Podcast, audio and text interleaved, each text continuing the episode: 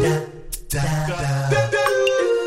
Get a better broadcast podcast voice over voice. Hello, I'm Peter Stewart. What to take into a voice recording session? Yeah, today we're starting a brand new series about what ha- happens, what actually happens inside a voice over studio. So we're going to be talking about voice production notes. In fact, we still talk about that tomorrow, and also about the control room and the talkback and the kit and the people involved and what they're likely to say and how you should be reacting. Everything you need to know about what happens in a voiceover studio. So, as I say, today uh, we're going to start off with what to take off, excuse me, what to take into a voice recording studio. Not to take off in a voiceover recording studio. I mean, that could be a little bit odd, wouldn't it? Not, not some kind, well, I suppose it could be some kind of erotic fiction I suppose you could be getting into part. Anyway, here we go. All that training and prep uh, that we've been speaking about over the last couple of three days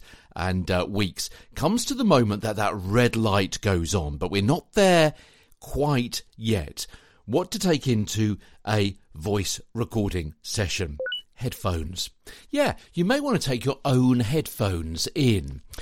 Now, this could be for various reasons. Number one, it could be a confidence issue that you you you know how you like to sound, how you like to hear yourself. They're comfortable. They make you sound good. Also, perhaps for uh, reasons of health and safety, if you like. Uh, you don't know who else has worn those headphones before that are just left there on the desk. They could be a little bit raggedy, and uh, and so on. Now you may have to check that it's okay for you to take your own head- headphones in some studios may say, no, I mean, it may be that the connection is incorrect. It may be that they have to have them tested for health and safety reasons or something like that. But uh, you know what? If they just sit on your head well, uh, they, they've kind of molded to the shape of your head and your ears, you sound good on them, you know who wore them last, i.e., you, that could be a really, really good thing. Helps you get into that confident zone as well, doesn't it? He's number two, water in a spill proof bottle. Yeah, you're always going to want to be topping up. Uh, topping up your hydration. Obviously, you've got that systemic hydration. You've been drinking lots over the previous several days, of course, as we should be all doing anyway. But just kind of topping up your water intake just kind of cleanses the palate, gives you something to do as well if you're thinking about a particular line uh, and that kind of thing. Also gives you the chance to go and fill up that water bottle. If you just want a bit of a break, you want to stretch your legs for two minutes in between lines, in between paragraphs, in between recordings, whatever it happens to be. So, several reasons. Of course, the hydration is the most important of those. Obviously, you've got the script. Well, that kind of stands to reason, doesn't it, to a large extent? But let's actually think about the script and how it's going to be presented to you. It could be on paper, it could be printed out. Uh, it may be that you prefer to have it on a tablet. What are the advantages and disadvantages of both of those? On paper, yeah, uh, it's printing something out, it's using another sheet of paper, of course. It may be a green thing. Uh, you may not want to have it on, uh, on paper, but if it is, then you can make notes much more easily. You can scribble on it, underline things, put on uh, reminders about what it is that you're being asked to lift or suppress, where you need to go a little bit faster, the various directions that you're going to be given. If it's on a tablet, well, of course, it's not going to rustle like a piece of paper might do, so it's going to be there. But of course, batteries don't run out on a piece of paper. They might do on a tablet, uh, and it might be that the battery runs out right in the middle. Of course, it's less easy to mark up your your script on a uh, on a tablet It's less easy for someone else to be marking up your script or maybe to kind of pass it around. Also, if somebody does drop it or it falls off a table, you do have a bit of a problem going on there. But I guess it's down to your own personal choice. But there are some thoughts about what you may want to consider.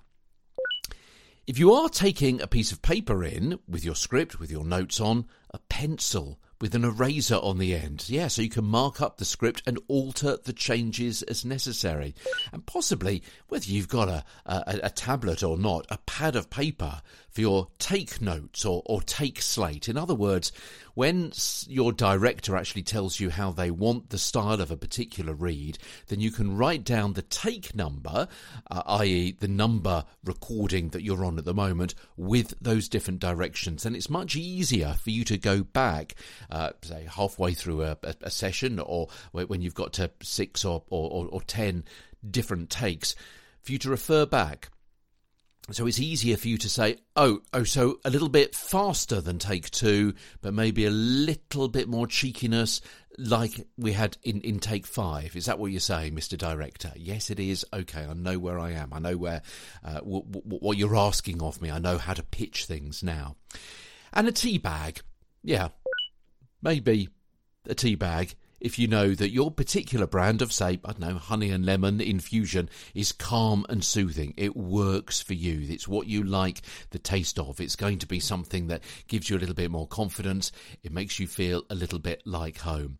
So all of those different things. I don't know, you could go a little bit further, couldn't you? And a pair of slippers or something like that too, I suppose. I don't know your favourite gonk to put on the desk to give you that sense of home and make you feel comfortable and confident. All sorts of different things. But you've got half a dozen or so items there which could help in your performance.